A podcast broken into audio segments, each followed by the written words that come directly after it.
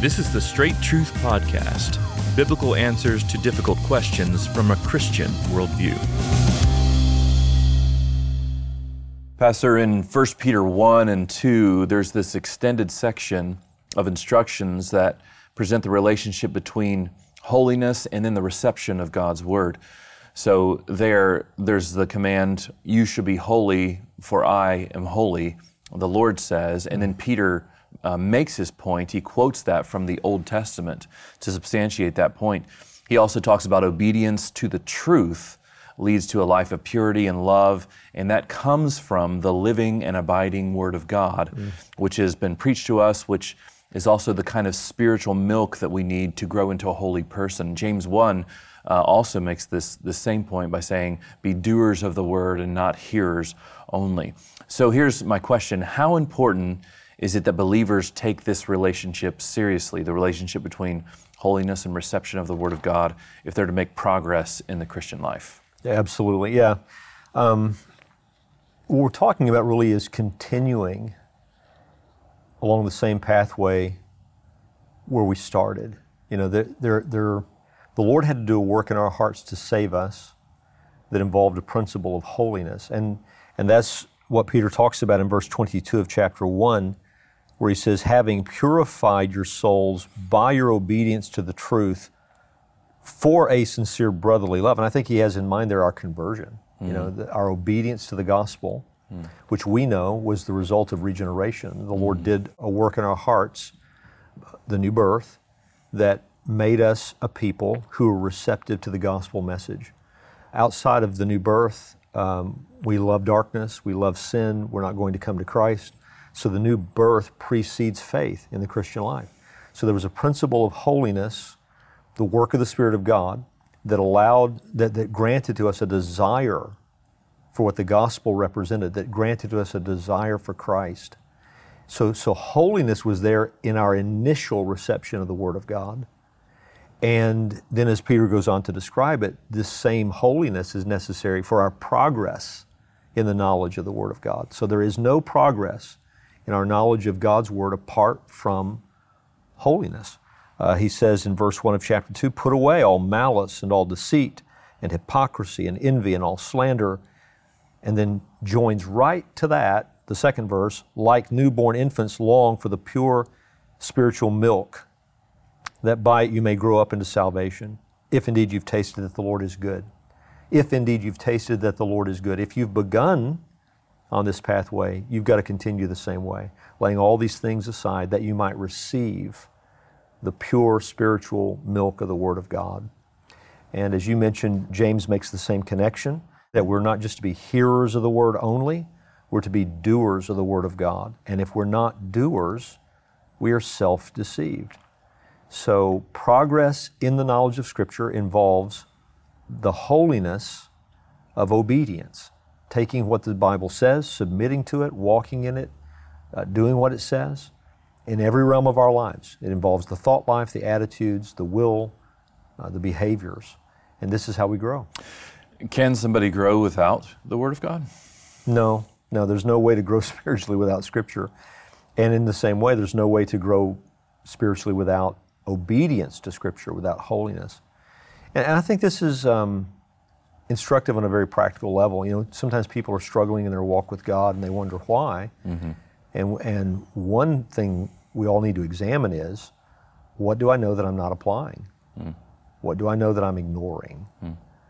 What is Scripture calling me to that I've not obeyed?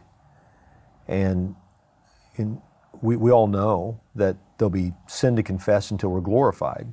So nobody's fully living up to all the knowledge they have. But there's a difference between sins of weakness and intentional negligence uh, with respect to what the Bible's given us for obedience.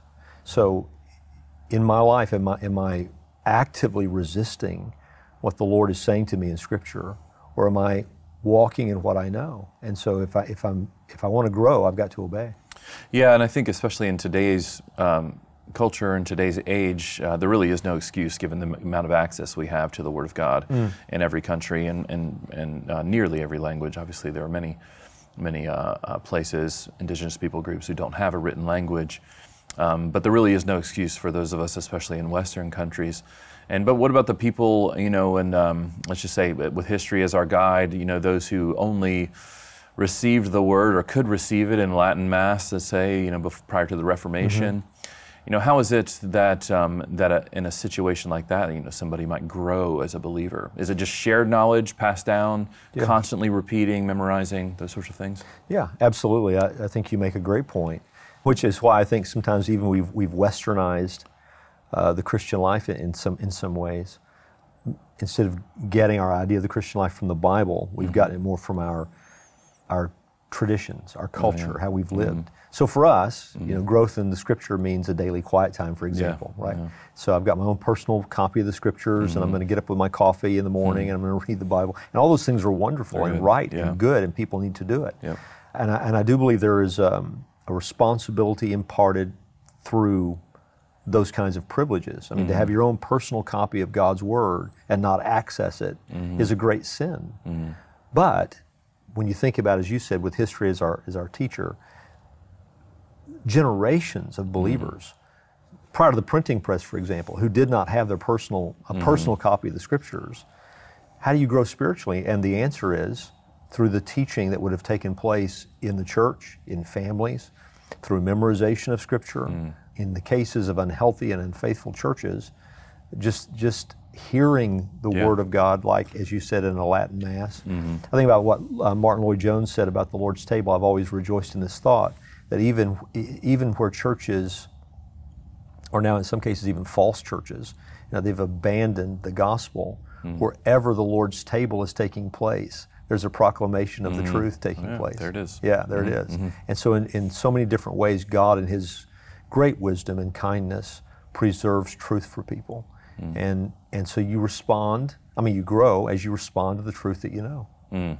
So it's still, at the end of the day, however you can get the Bible in you is what we need. So whether that's songs or whether it's actual reading the Bible or whether it's hearing a, you know, a sermon, daily Bible intake is what we need yeah. to grow as believers. And I love that. And you've, you've said that to your mm. the class that you shepherd here at our church mm-hmm. more than once. You know that what you need is daily Bible intake, and that's mm-hmm. that's a great way to put it. If you think about the, the physical, the need for food for physical sustenance. The same is true in the spiritual realm. You need food. Mm-hmm. And the food is the Word of God. Mm-hmm. And then, last point, just that the point that this command to be holy as I am holy, obviously, in our besetting sins are keeping us from full holiness until the Lord appears, but um, that implies a never ending process until we meet the Lord, right? It does. And, and Scripture's key to that. How do you know what holiness is? Yeah. How do you know the character of God? How do you know what God expects of us and desires from us?